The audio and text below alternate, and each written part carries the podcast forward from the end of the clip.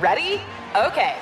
Give me a beach. Beach! Give me great food. Tacos! Give me adventure. Hiking! Give me a date night. Sunset cruise! Give me some smiles. Cheese! Give me more beaches. Beaches! What's that spell? San Diego! If you're happy and you know it, San Diego is the place to show it. Book your trip at san diego.org. Funded in part with the City of San Diego Tourism Marketing District Assessment Funds. What's up? This your boy Lil Duval, and check out my podcast, Conversations with Unc, on the Black Effect Podcast Network. Each and every Tuesday, Conversations with Unc podcast feature casuals and in-depth talk about ebbs and flows of life and the pursuit of happiness. Unlike my work on stage, I tap into a more serious and sensitive side to give life advice and simply offer words of encouragement, yet remind folks to never forget to laugh. Every Tuesday, listen to Conversations with Unc, hosted by Lil Duval on the Black Effect Podcast Network, iHeartRadio app, or wherever you get your podcasts. Presented by AT&T. Connecting changes everything. Looking to step up your Mother's Day flowers? The Home Depot has an idea. Let mom's green thumb do some digging with colorful flowers, pots, and premium soils to bring out the most in her patios, walkways, and gardens. Right now, get Vigoro potting soil, just $8.97 for strong, healthy, vibrant plants indoors and outside. Shop our wide selection online and pick up your order in store and give mom the gift of a beautiful garden. Get Vigoro potting soil, just $8.97 at the Home Depot. How doers get more done. You know you've got a comeback in you. When you take the next step, you're going to make it count for your career, for your family, for your life. You can earn a degree you're proud of with Purdue Global. Purdue Global is backed by Purdue University, one of the nation's most respected and innovative public universities. This is your chance. This is your opportunity. This is your comeback. Purdue Global, Purdue's online university for working adults. Start your comeback today at purdueglobal.edu.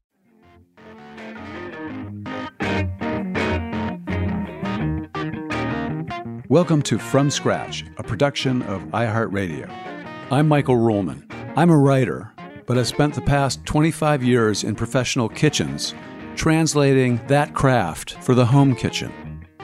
This is a podcast about cooking. In each episode, we'll talk with one chef and one non chef about the same theme. On today's episode, we'll be exploring the theme of authenticity and what it means to make authentic food. For our guest chef, I visited one of the most decorated chefs in San Francisco's Bay Area. He shared his astonishing story. We'll learn about his ascent from being a boy in a refugee camp to Section 8 housing in Oakland to becoming the chef owner of the most prestigious European style fine dining restaurant in Oakland, and why he turned back to his roots to open two casual food joints that feature his mother's traditional recipes. I'll try and recreate one of those dishes, which uses a technique that flies in the face of traditional cooking rules. I'd never encountered it before. But first, I had the pleasure of speaking with Dr. Krishnendu Ray, one of the most brilliant minds in the food world. I asked him to be a guest on this podcast because he focuses his research on the supply side of the food world rather than the consumption side. He's also the perfect person to ask about what it means for a food to be authentic. To start, I wanted him to define a word we don't think much about, but we use it often, and in fact, it's incredibly loaded ethnic. Let's talk about that word, Uh-huh. ethnic. Good word, bad word? You know, it's a, it's an interesting word. It comes into play by about the 1950s, especially in journalism. And it's a way to think about cultural difference without falling into the trap of race. So there's a sense that there's white and then there's black, and then there are ethnic people who are kind of somewhat in between. So to give you a typical example, who like French food was never considered ethnic. It was foreign, it was exotic, but it was high class, upper class. Ethnic food is supposed to be the food of mostly poor working class migrants.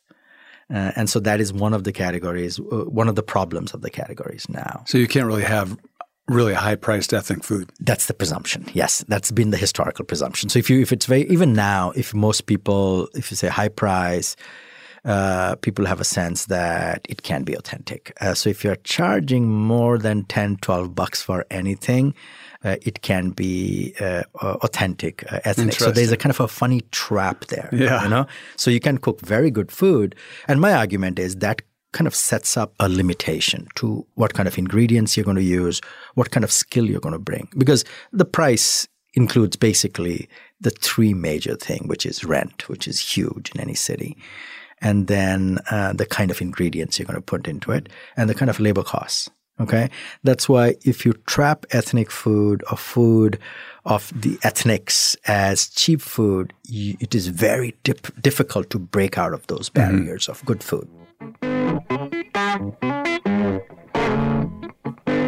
But certain cuisines don't stay categorized as ethnic. So that brings us to a major focus of Dr. Ray's work. He's developed the really useful phrase hierarchy of taste. I use the uh, hierarchy of taste as a phrase to think about how American notions of what is good food and what is expensive food has changed over time.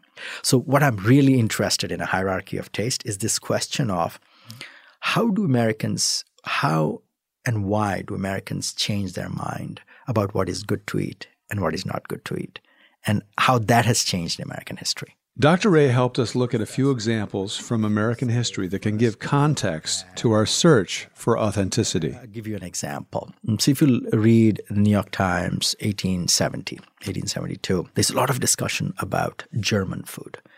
And German food is this food that is has kind of weird things like uh, schnitzel and it says, and the New York Times describes saying it's in fact it's just a veal cutlet uh, with a weird name called uh, schnitzel, and uh, it is all you can eat veal schnitzel for 15 cents okay in 1872 and there's a lot of discussion about german for instance uh, beer halls. The Anglos in New York City are very kind of suspicious of the Germans because the German beer halls up and down Bowery, they find that children are there, women are there because the Germans drink with the family. Mm-hmm. Very different from, say, the Irish or the Anglo right. pub culture, tavern culture, which was a much more masculine culture. Okay. So that there's a sense of this weird people with a bit of weird culture. Some of it is exciting, but most of it we should not do. And despite the skepticism of their social practices, and I did not know this, German became the second most used language in America. German was to the 1930s and 40s in the US what Spanish uh, is to the US today. Really? Okay. The most dominant language, uh, by the way, long before that, Ben Franklin was worried that in fact he was going to be swamped by the Germans because he was in Pennsylvania, remember, and who, who we come to identify as the Pennsylvania Dutch who are really the Deutsch. Okay. And so German kind of this antipathy towards Germans is going to turn into this kind of massive pressure on uh, on kind of naming of foods. That's when the naming will change from things like Frankfurter to hot dog to a way to Americanize these names. And Germans are going to be in some ways written out of the American script. But my argument is, in fact, most American food is Germanic food think about lagers and think about the cheese, thinks about hamburger. Mm. Think, in fact, it is it in some ways German case is a very interesting case where what used to be in some ways a foreign ethnic marker, uh, in this case in quotation marks, uh, uh, in some ways is made invisible by in fact most of us. By the way, most Americans, the largest so called uh, ethnic category of Americans, are German Americans. There are 50 million German Americans today. Hmm. Okay? I'm one of them. Yes, exactly. And so the German case is an interesting case where it is both uh, suppressed but also it becomes ubiquitous. Most American food, in the sense, is Germanic food with some differences.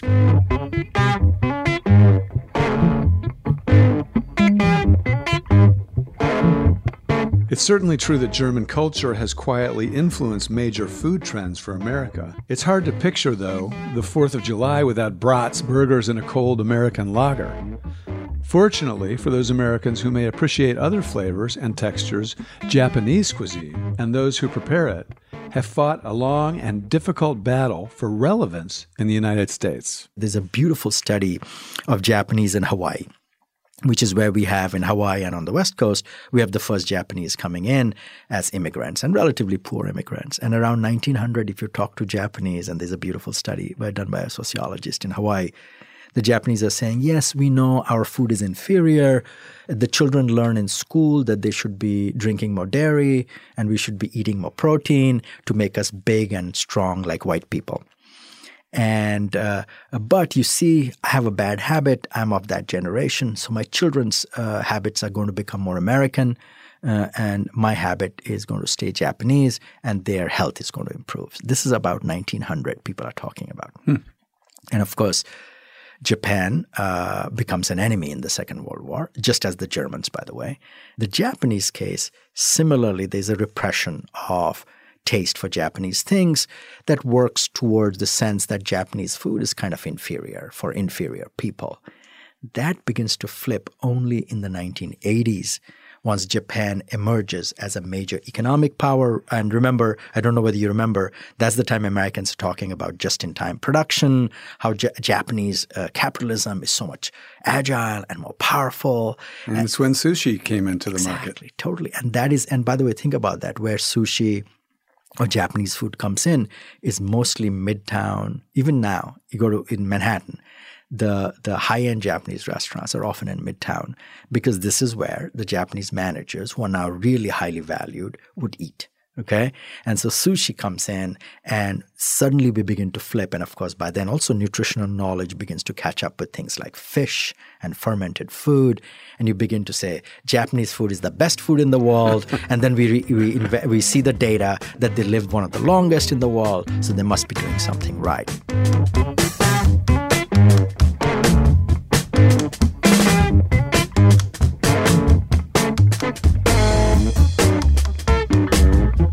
Okay, but the big one for me is Italian food. I married a woman whose family hailed in the late 1800s from Napoli. Italians swarmed in through Ellis Island in huge numbers from the 1800s through really the 1940s, and their cuisine is really, really influential in America. What would America be without pizza and spaghetti? What's that story? Italian is a very good example because, in fact, Italian is one of those cuisines in American history that falls from the top uh, uh, flattens out and then climbs back is climbing back up right now mm-hmm. what i mean by is this say with thomas jefferson uh, who in some ways brings in macaroni and cheese okay? And there's a sense that it is this is a italian thing. It's part of the travel through the mediterranean and bringing in macaroni which is kind of a generic name for any pasta at that point of time. Often they would be registered in restaurants as a slightly frenchified mac and cheese. So that was considered very high high culture okay? Say let's say around 1800 what is fascinating is this this is what happens is from about 1880 onwards you have millions of poor italians coming in and what you see is this astonishing disdain towards italian culinary culture from 1880 to about the 1940s. By the way, nutritionists and all kinds of reformers, progressive era reformers, look at Italians and say, oh, they have a terribly inferior food culture. They eat all this pasta, they eat all this garlic, very garlicky, by the way, it's described as, with all these spices and inferior foods like all these weird greens that you get nothing out of. And uh, most importantly, that is what makes them thirsty for all this alcohol. And so, to cure them of their uh, uh, alcoholic tendencies, we have to cure them of their food and we have to change them into basically a kind of a white sauce, bland food people. Okay? Thankfully, they fail to do that. And over the next, say, two generations, as Italians move up from a working class population to a middle class, professional, they become politicians, they enter the uh, movie business, for instance, they're very important players in the movie business, um, and uh, they become culturally visible, and you begin to see the slow shift. Nutritional knowledge begins to catch up with the Mediterranean diet, arguing that in fact the Mediterranean diet uh, may be in fact terrific for people. And by about the 1970s, you begin to see a reevaluation of Italian food. So my argument is that poor people's food are often seen as inferior by people. It has nothing to do with uh, the food. Mm-hmm. It has to do with the attitude towards class and race. That's what the whole hierarchy of taste argument is. Like if you talk to an economist, it's about supply and demand. So the price is shaped by supply and demand. Mm-hmm. That is correct. But that's an abstract model which is worked by taking time out of the model. As a sociologist, my work is how do people come to demand and why do people come to demand some things at certain prices and are unwilling to pay that? Say, it is very difficult for most Americans today to pay 100 bucks for Indian food. We're willing to pay for French, we're willing to pay for Italian, but we're not willing to pay that kind of a price for Indian food. Uh, and you can say that about Thai, you can say that about Vietnamese, and and uh, you, we used to say that about Italian, and that's changing. And that's kind of for me that change over time of demand mm-hmm. is the most fascinating story about American cuisines.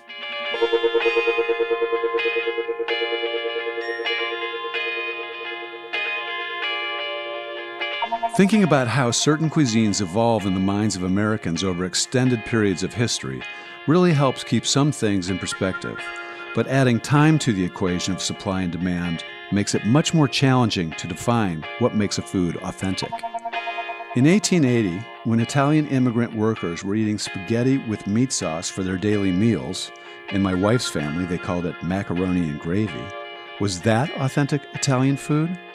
Or what about when a cuisine successfully climbs a social ladder and becomes, quote, high class? Is the food of Massimo Bottura, a three star chef in Italy, closer to authentic Italian cuisine? There were critics who wouldn't show up at his restaurant because they said it wasn't authentic Italian. He has much more skilled labor in his kitchens, uses more technique, can afford whatever ingredients and tools he needs or wants, Surely his expression must be more authentic with all those resources at his disposal, no? Dr. Ray helped put this discussion to rest, or at least down for a nap. He says there are two kinds of authenticity in food. Yes, there are two kinds of authenticity. Okay, talk to me about it. Yeah, so I think one kind of authenticity that we, were, we are willing to pay for is in some ways to think of the chef as the artist, his signature. Okay, say a per se or a French laundry okay, which is the idea of the perfect professional. Okay, which almost think about it, he is not supposed to, the chef is not supposed to have any ethnic mark on him. It's just technique and ingredient and skill, pure world of, in some ways, the world of the perfect ingredient with the best skill in the world. Okay, that's almost the opposite of the other sense of authenticity. Ethnicity, oh, sorry, authenticity. So the first sense of authenticity is linked to the signature of the artist. And the other side of it is the idea that is this someone's grandmother's cooking? It belongs. So the authenticity there is a test of belonging to a community.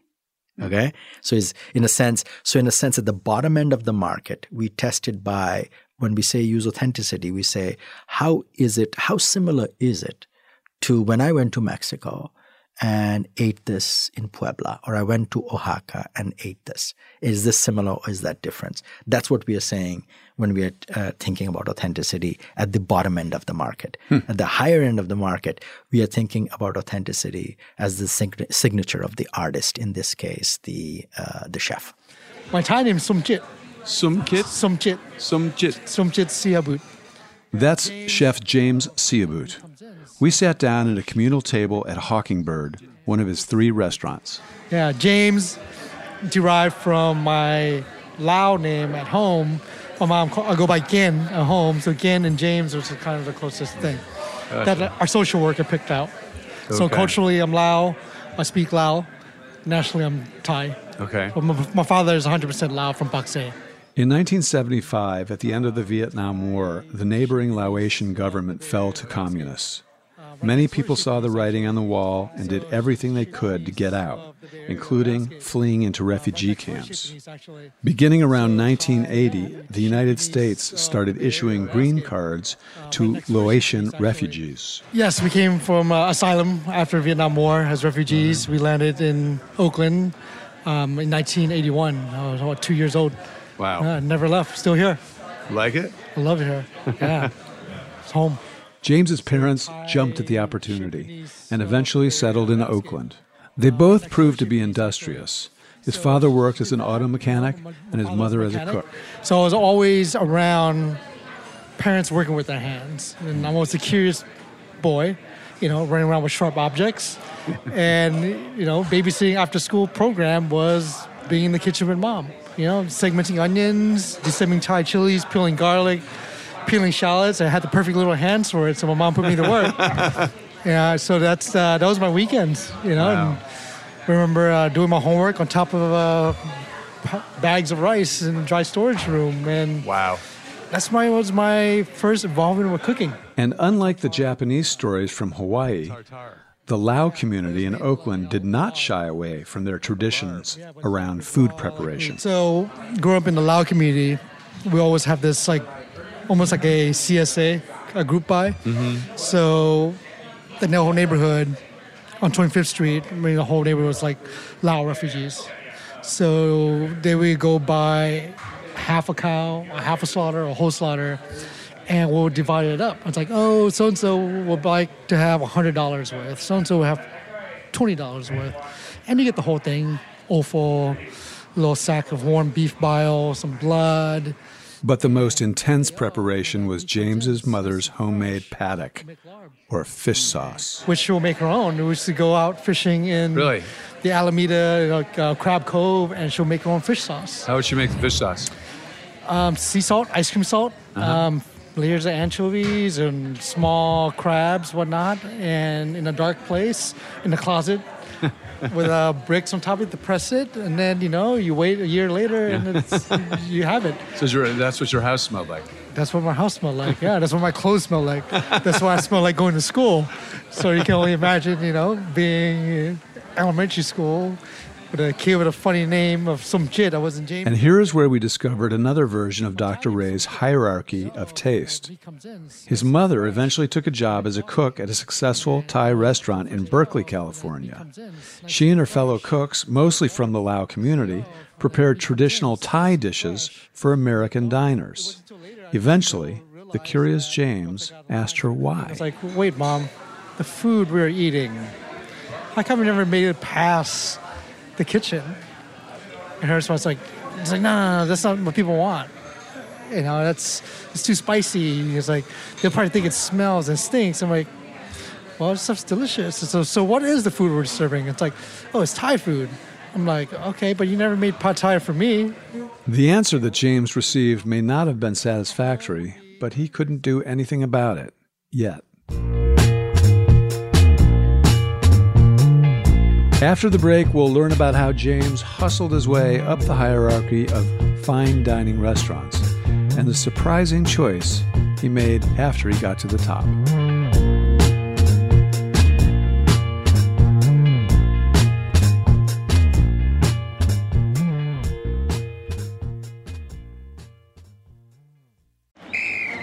Let's hit it. Give me a vacation. Vacation. Give me a wave. Surfing. Give me a city tour. The trolley. Give me animals. The zoo. Give me some sea life.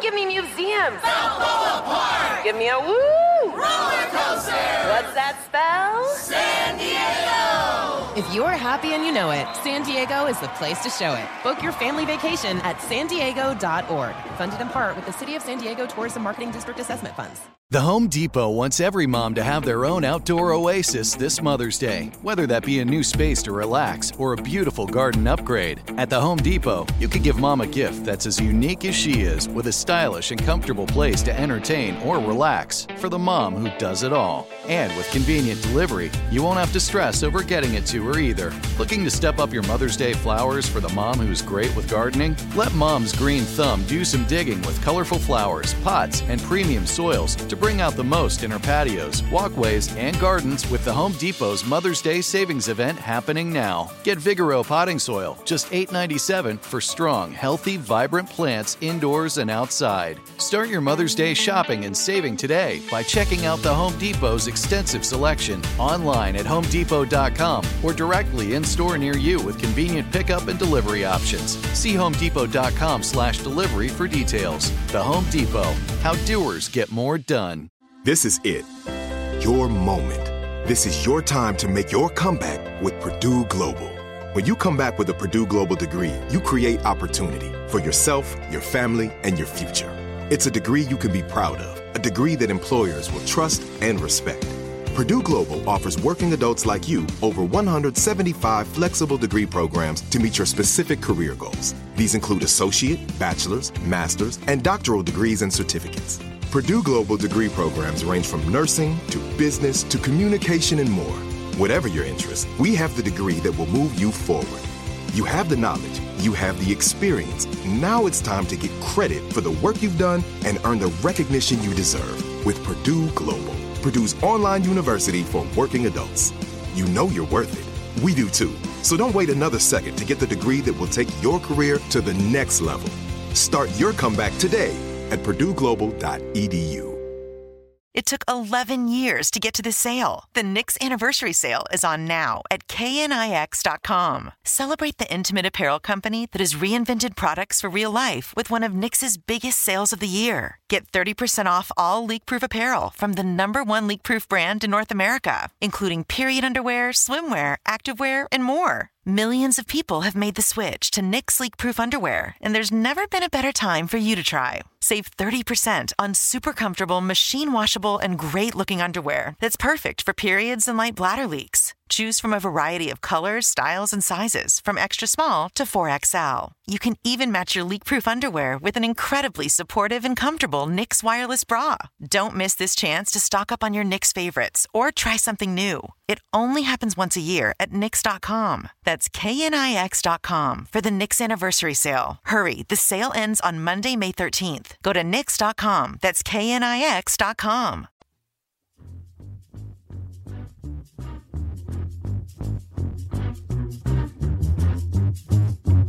Thank you.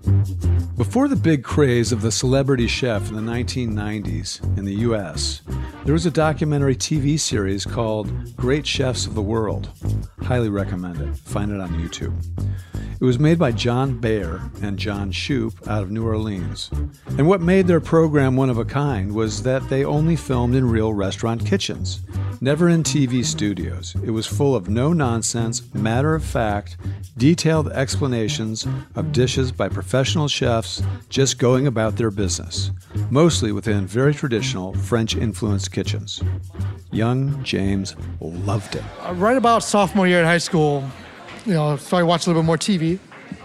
And I remember watching uh, Chefs of the World. And I was starting seeing a French kitchen for the first time on TV. And it's like, wait a minute, this does not look like my mom's kitchen. like, wow, he just had to have a single speck on his chef's coat. He wore this nice toque, copper everything, stoves without flames. They're not, they're standing up to do prep. They're not sitting on little plastic stools. And they're not, you know, mise en place wasn't put into repurposed plastic bags from the market. So I'm like, wait, restaurants exist like that? What appealed to you about that Um, I just style of cooking? everything about it.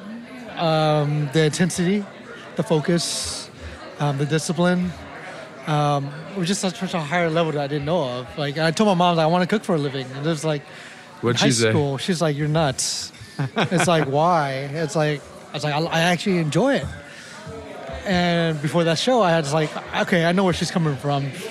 You know, the whole age, stereotypical Asian parent. I mean, we didn't come to America for you to be a cook. You know, why don't you go to school, be a lawyer, be a doctor, and have a better living for ourselves, and not do what I, I'm doing. I get it, uh, but you know, I, you know, I think at that time, she was just glad that I wasn't incarcerated or getting in trouble with other kids running in the street. She's like, sure. So James enrolled in culinary school at the California Culinary Academy. The first task that really blew his mind was baking, specifically the precision it requires. Thai or Laos cuisine didn't use much dairy and weren't known for their pastry production. I'm actually baking, and that's where I really fell in love with cooking was baking Really? because the science and the preciseness of it. Mm-hmm. You know, before you know, mom's cooking was intuition, no recipes. Right. A little dash of this, a handful of that. You ask for for a recipe, like yeah, handful of this, handful of that. That looks about right. James loved the uniform too. So culinary school like really like was like okay, this is like what I saw on TV. Right. kind of confirmed it, right? Right. You know, I got a uniform, got neckerchief, Right. the toques, Right. I know chef's learn, coat. learn how to proper way to Mhm. French style Yeah, cutting I- and sauce and making. and- Introduced like to brigade and how that works, right? It was yes, chef, you know. It was, it was just it's different. It's like enrolling to the military all of a sudden. Did you like it? I loved it. I loved it. Uh, I, I, I wanted more of it. After culinary school, James took the first job he could find. He cooked at a couple of Pan Asian restaurants, which really helped him understand how to cook at higher volumes. But this still wasn't what he hungered for. I still had this itch of French cuisine and European cuisine, and That's when a fellow cook recommended he apply to a hot new restaurant in town. He asked James if he knew anything about Spanish food. about Spanish food, I'm like, absolutely not. I know Spain's right next to France. And, that, and that was that's- about it. and that's about it. you know, he's like, yeah, he's, I was getting more elaborate details. It's like, yeah, he's doing this thing, you know, it's kind of molecular and, you know, a little bit of both. And it's a kind of, food's kind of Catalan. I'm like, okay, you say it was food is Spanish influence. So what's Catalan? you know, I'm like getting getting deeper, deeper, Uh-huh. deeper into it. So um, yeah, so I got my car, drove down to Los Gatos, an hour drive from Oakland, knocked on the back door. To this day, it's common to physically show up at restaurants, not during service, please, and ask for a stage, which basically means they trail in the kitchen doing whatever is asked for free. This way, the kitchen and the stage get to know one another. James had shown up at a three Michelin star restaurant called Manresa, and Chef David Kinch gave him a shot. But I remember walking to the kitchen for the very first time. It was like walking to like Starship Enterprise. you know, it was like like stainless steel for miles, copper pots and pans, a mo- like a, a Bonnet stove. You know, it's like wow, this is the stove I saw on TV. It's like no no flames. I don't have to turn knobs. Many fine dining restaurants use stoves, which instead of exposed gas flames over grated areas, have what they call a graduated flat top, one giant iron surface with varying temperatures depending on where you put your pot. Hot in the center, cool as you move out. And I was like, okay, this is like this is like the major leagues. I feel like I just got drafted into the NBA or something. You know? But of course, it wasn't easy. It was rough first year. I, you I'll know, bet it was I had- rough. was just like a rude awakening. James was drilled in the traditions of a fine dining kitchen, many of which at first glance seem pointless. Keep your white towel folded in four exact folds, with the thin orange stripe facing outward. Keep your small pans in your station at exactly 90 degree angles. Wipe your cutting board after this cut, but not before that one. There are a thousand tiny, quirky details that are unique to each kitchen and chef. Also, because of the time pressures in professional kitchens, they don't really have time to explain why for all of them. And I didn't quite understand it. I was just like, oh, they're just like busting my balls because I'm the new guy. But then time after time, like it makes sense. It all translate to what I put, I put on the plate. Mm-hmm. It's just one one minor detail that contributes to the big picture, and that's what I needed. That's what you needed. Yeah, that, that discipline, being that mind frame. Well, James eventually adapted and thrived. He stayed for five years, learned every station in the restaurant, backward and forward, then knew it was time to move on, and did so with the encouragement of Chef Kinch. He then went and cooked for short periods of time at multiple prestigious restaurants in Europe. He got to the top of his game and was having a blast. Before he went back to Oakland, he traveled and I ate. just traveled around, traveled around eating in as many Michelin star restaurants as I, I could. That was for me. That was I coined it as my uh, grad school for culinary Right. school. That's that's how I wrote it off. Mm-hmm. when I saw my credit card bills, you know, it's like, oh, this is grad school. Mm-hmm. Absolutely. Yeah, single diner, you know, in Paris at Pierre Gagnaire. And Yeah. was- I had a great time. He actually confused many of the restaurant staff. It's very rare to have someone come alone to extremely fancy restaurants in Paris and look so critically at each detail of every dish. Everyone thought I was a Michelin inspector. You know? But this seemingly strange eating spree was critical to his success. He knew he needed to know exactly what goes into a meal at the most prestigious Michelin starred restaurants. Upon returning to Oakland, he kept cooking while getting a plan together to open his own fine dining restaurant. You didn't have investors. I had per se. investors, we're all friends. And the one disclaimer I had before the signing on is like, hey, this ten thousand dollars you giving me, I'm gonna lose all of it. Just let you know, and we'll still be cool, right? It's like, oh yeah, yeah, it's a tax write-off. Don't don't worry, we'll still be cool. On a more serious note, James was embarking on a quiet path. There just wasn't much fine dining in Oakland. But you know, like again, it's like why not? Why not kind of fine dining restaurant exists in Oakland? It's just no one's done it before, and You I think, it. I think I'm the, I'm the one to do it. So His new yeah, restaurant so just- would be called Commis, which is a name that I love. Commis is the name for the very bottom level cook in a French brigade system. Basically means assistant. For James to name his gorgeous fine dining restaurant Commis is playful and respectful. He's two decades removed from that position, and there are a thousand Komis who would be honored to work under James now. Commis just celebrated its 10th anniversary, which is a great run. Also, James has earned two Michelin stars for the past four years, which puts him among a small club.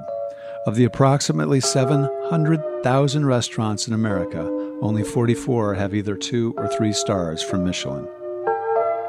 Despite his humble beginnings, he's now in a great position.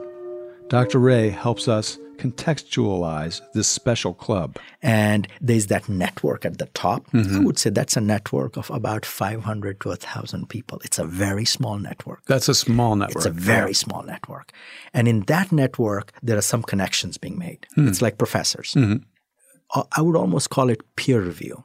Peer review amongst 500 uh, uh, uh, uh, chefs and uh, and evaluators and journalists and restaurant critics. You can enter the world through that as a mm, Michelin star chef. It's a it's a signature of that you have really arrived in that peer vi- uh, peer review evaluation. Once you do that, then you are allowed a little more freedom to mess around and play with other categories of food. And especially if you're not basically a French or an Italian, uh, a very high end chef, you'll eventually, there'll be some pressure in you to go back to your roots. When we come back, we'll hear why James drastically reversed course after he reached the top. We'll hear how his mom made him question his hard earned, high end cooking techniques. And I'll cook one of his recipes in my home kitchen. One that, when he told me about it, I bought the book on the spot so that I could give it a roll.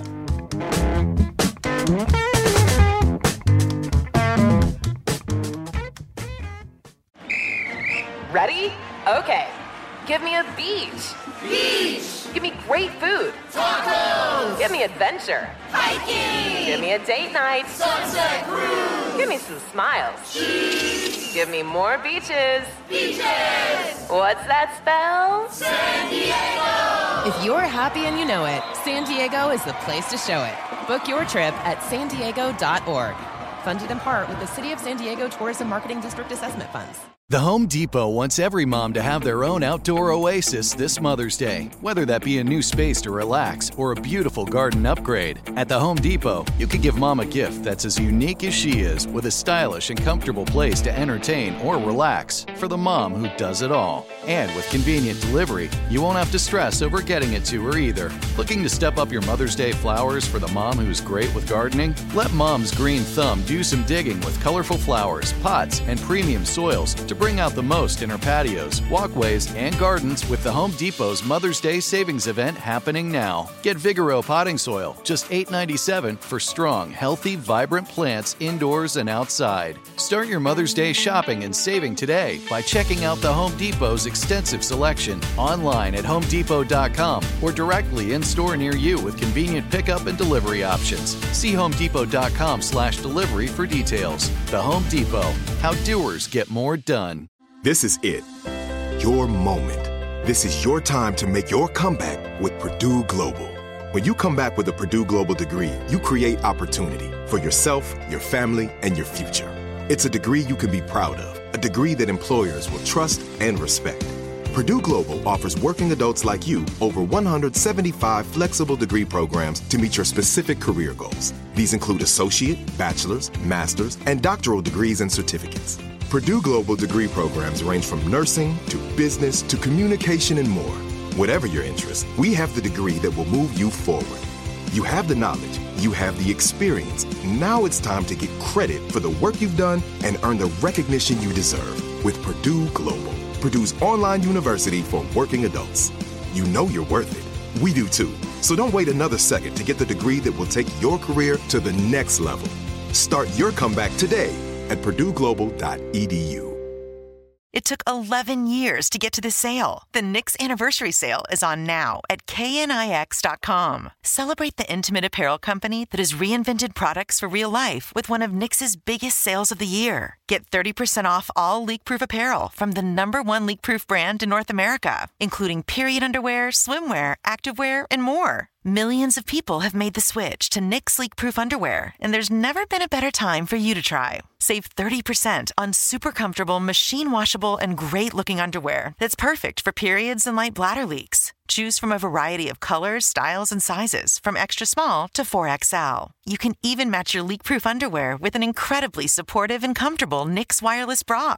Don't miss this chance to stock up on your Knix favorites or try something new. It only happens once a year at Knix.com. That's KNIX.com for the Knix anniversary sale. Hurry, the sale ends on Monday, May 13th. Go to Knix.com. That's KNIX.com.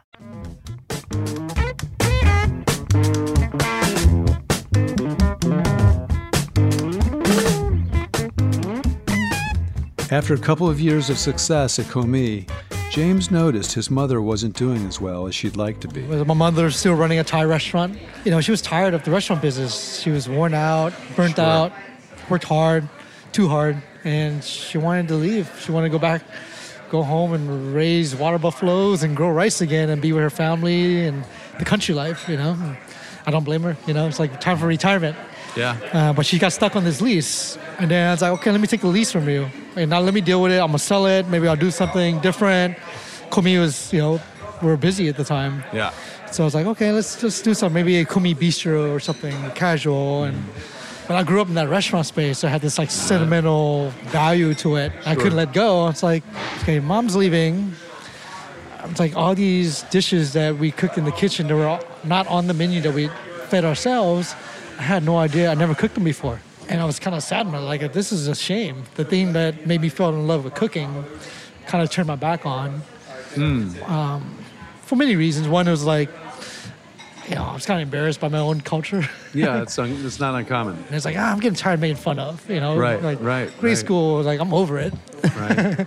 and, but yeah, so I kind of felt like, man, I'm, it's time to make up for lost time. So he decided that instead of a French inspired bistro, he would open Hawker Fare.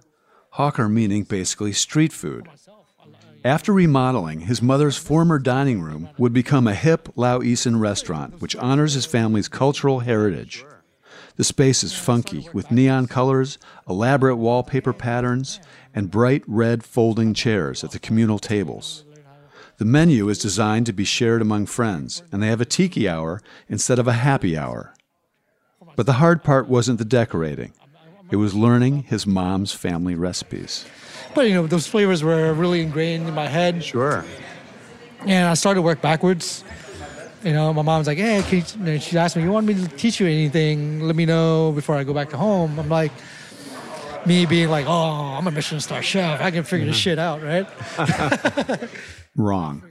Despite his many years of experience with the highest culinary technique, his initial tests were way off. I was overthinking it. You know, like time, temperature, got everything on a gram scale, and just like too analytical. Like can't- what's what's one of those dishes? Describe one of those dishes. One of the dishes making kuah mi, which is like a, Thai, a Lao version of pad thai. Kuah mi is one of those noodle dishes where you eat at like Buddhist holidays. Every time you go to a kid's birthday, not a Lao kid's birthday, there's always kuah mi. And I was like, Mom, what am I doing right? It's like, well, you didn't add enough oil to like how much oil you put in the in the mi sauce. Did you put oil in the sugar when you're making the caramel? I'm like, what are you talking about? We're, no, it doesn't work. James was shocked because here's what they've been teaching in culinary schools for decades. Caramel is made by carefully melting sugar in a heavy bottom pan. It's either cooked dry or with just a little water, enough to make the sugar the texture of wet sand, as they say. You've got to heat it very carefully, not stirring, just swirling the pan as the edges turn brown. If it gets too high in the sides, the sides can burn. You want to brush that down with a damp pastry brush. And then once you get it to the perfect color, then you add your fat, usually cream, and it foams up violently. It's all very sensitive and precise. James's mom was suggesting to do almost the opposite. And I was like, you know what? I should listen to mom. This sounds really bizarre. So yeah, yeah. See, oil, you actually fry the sugar. You start a cold pan with oil, lots of oil, Lots of oil. and sugar, probably like equal parts oil. Equal parts oil and sugar? and sugar, and And you cook it until the sugar. it caramelizes, and then But yeah, Does it separate from the oil? As- yeah it separates from the oil. Yeah, yeah, but it, does- it doesn't doesn't crystallize or anything. It's these It fluid. doesn't moving- crystallize. Yeah. Wow. I followed the recipe for James kuah mi from his book Hawker Fare. This is a simple dish of caramel and oil sauce with aromatics, tossed with medium rice noodles, and garnished with an omelet, bean sprouts, scallions, and cilantro. Ahead of time, I measured out all my ingredients, sliced the shallot, minced the garlic, and cooked the omelet topping. Now it's time to fry some sugar. I've never done this before, and it just doesn't make any sense to me. Here we go. Half cup of sugar going into a Dutch oven. And we're going to put a half cup of oil in there. This is crazy.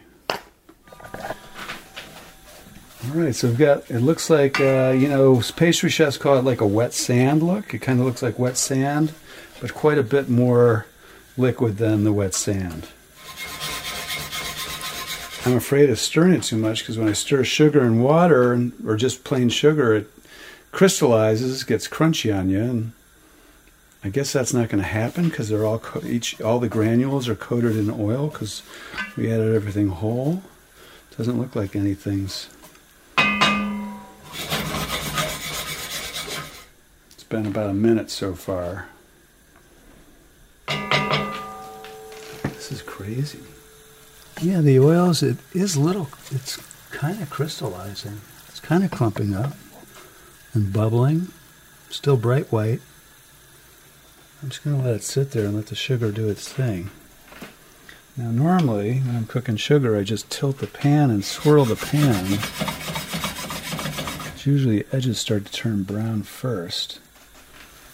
There's some brown there. Starting to brown. See where the hot spot on the burner is. I'm going to swirl it around. It's been two minutes now and it's starting to turn brown, as sugar will do as the oil heats up. Now the sugar is sort of really um, coming together and separating from the oil, but he did say it would separate from the oil. But it's still sort of a fluid paste.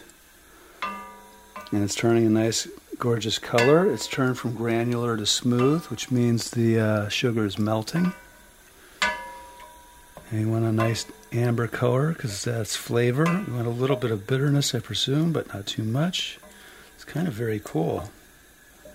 I think the deeper brown you get it, the more colorful we're going to have it.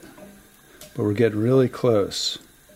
What kind of color is that? It's a deep, deep tan. And it's starting to foam a little bit, so I think we're getting pretty close. In fact, I'm gonna, I'm ready for the aromats now. And just to sweat these. And about a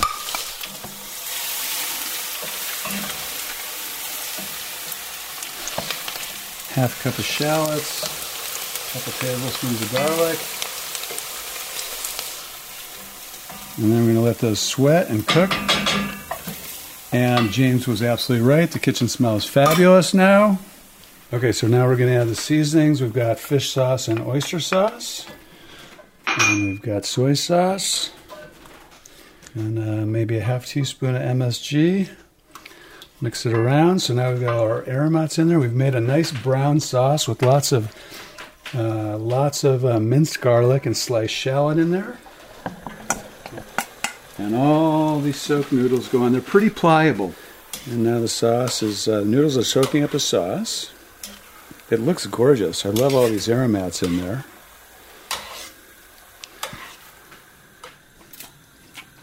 Yeah. Powerful flavor. Look, I've never tasted before. Caramely, salty, delicious. It's going to be beautiful, I can tell already. Man, that oil and sugar is kind of transformative. It, it, it, it looks bizarre at first, but it makes so much sense in the end. The, the sugar caramelizes. You've got great control over the cooking of it. It turns a beautiful amber. It sinks to the bottom of the pan, but in the end, when you bring all the ingredients together, they all meld beautifully and coat all the noodles, and the noodles absorb all that sweet, wonderful goodness. It just changed my whole approach to kind of almost everything. You know, it's just like there's got to be a different way to do this. Yeah, if this, if I didn't know this, Yeah. what else don't I know? Exactly, exactly. It's like maybe there is a different way. You know. This is an amazing dish. I can't wait to introduce this to my wife, to my friends, to fellow cooks, especially the cooking sugar and a lot of oil. But for James, it means even more than that. Oh my God! Like uh, making these recipes, just the smells alone. Like I feel like I close my eyes and I feel like I was in that room when I was when my mom was making. I was 12 or 10 years old. You know, all of a sudden, all these vivid memories are like. All of a sudden, I, I knew what my mom was wearing that day. You know, could remember that. just from that dish. Wow. Yeah, I just all of a sudden it just like takes you back. It's almost like a time machine. Dr. Ray found himself craving a similar experience. He needed essential flavors that he remembered from 7,000 miles to the east, and flavors that he had never prepared before. When I first came from India, in fact, I was a lower middle class Indian kid. Being a male, I never, I did not know any, uh, anything about cooking. You know, and so partly is this nostalgia, and partly this absence that I could not find this food in the most of the cheap Indian uh, kind of Bangladeshi run Indian joints that were in this town. There were three of them. So this absence, in some ways, became the memory of that absence. So red chili flakes didn't do it for you? Red chili flakes didn't do it. I mean, it, some things works well with red chili flakes, like a, chard or something, right? But a lot of everyday, like my mom say, uh, uh, fish curry with the mustard sauce, you know, fresh ground mustard, a little bit of ginger, a little bit of garlic, and a lot of green chilies. Okay. And you just basically almost like steam it. That was just A, impossible to get it anywhere. No one was doing it in terms of an Indian restaurant. And second, n- not not the, any of the red chilies would not play that role of replacing that that green, slightly citrusy uh, kind of the green chili uh, taste. And what were you missing by not having those ingredients? Really, what what I was missing was the kind of a sensory memory of another place you know, sensory memory of my personhood. Because think about food, right? Food is the way we incorporate the external world into ourselves, which becomes us. That's what culture is all about. There's no other object we absorb like that. You know? Mhm. So our sense of personhood anywhere in the world is built on these habitual everyday palates and flavors and senses. The way think about all the senses we use in uh, in eating a food, say in this case, uh, uh, uh, fish, uh, say trout with mustard sauce with green chilies, right? Is the it's it's the it's the palate. It's deep inside us. Okay, it's inside us. The the smell, the nose, especially retronasal smell. Okay, and of course touch. I I uh, I still do when I am eating Indian food. I still use my fingers directly because forks feel like a cold metallic barrier to Mhm. that taste. Again, this kind of this whole what you can almost call what uh, an, an anthropologist uh, David Sutton calls uh, synesthesia. How all your senses are pulling together. Uh, and pulling together into some sense of personhood. And that personhood, remember, is my relationship to other substance and my relationship to other people.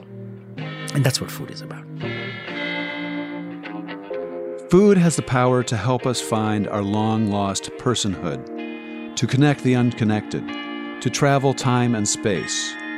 And one wonderful thing about the world of cooking is that we can pick and choose, keep and discard traditions based on what we want for our lives.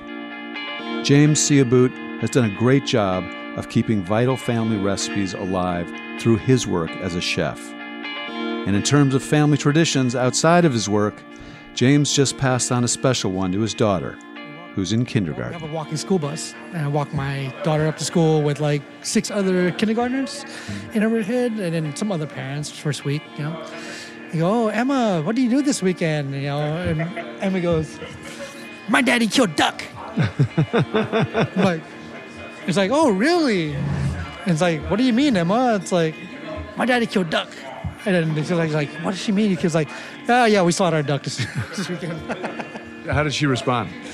Um, she just uh, looked in like not in shock, but she like look in, in interest. She has like almost hypnotizing. Mm-hmm.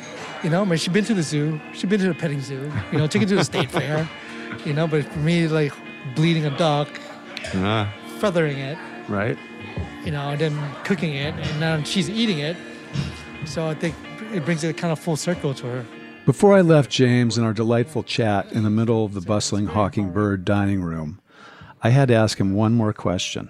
Fish sauce is one of those great essences that's like nothing else on the planet.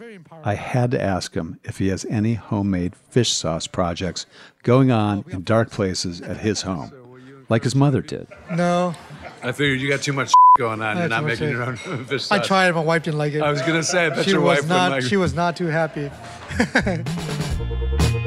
Thank you to our guests, Dr. Krishnendu Ray and chefs James Syhabout.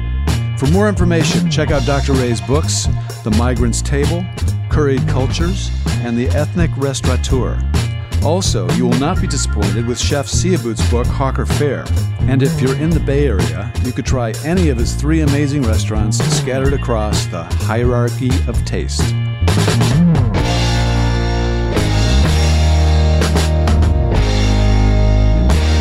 Our show is produced by Jonathan Dressler. Our executive producer is Christopher Hasiotis, and our supervising producer is Gabrielle Collins. All the music on From Scratch is by Ryan Scott off his album A Freak Grows in Brooklyn. Also, I've got a new book out called From Scratch about 10 staple meals and all they can teach you about cooking. We'll have a link in the show notes, or go to Amazon or any independent bookseller. From Scratch is a production of iHeartRadio. For more podcasts from iHeartRadio, visit the iHeartRadio app, Apple Podcasts, or wherever you listen to your favorite shows.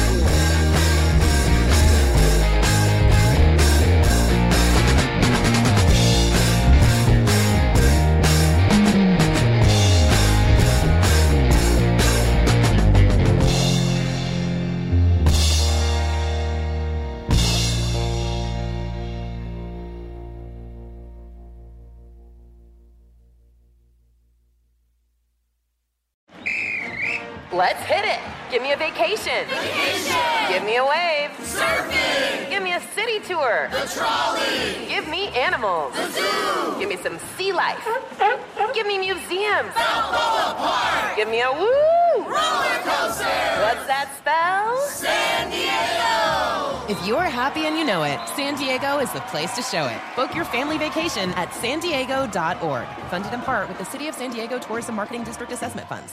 This is Malcolm Gladwell from Revisionist History. eBay Motors is here for the ride.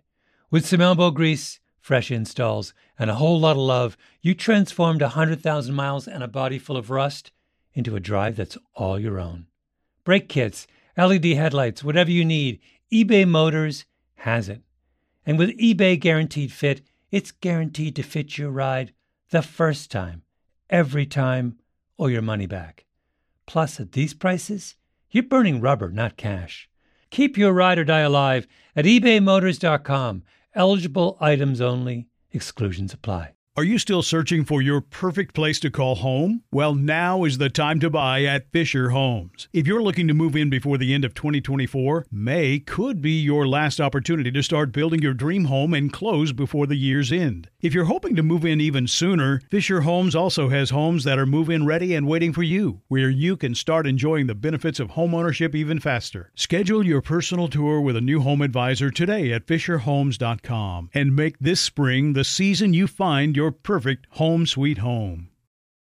We went from normal life, healthy child to acute lymphoblastic leukemia or B cell ALL. The St. Jude team came up to get CJ via ambulance. Shortly after that, I noticed a rainbow. It meant that there was hope. We were driving into hope. To have hope is to have your child healthy, and we have that because of St. Jude. You can help kids fight childhood cancer. Please become a St. Jude Partner in Hope today by visiting musicgives.org.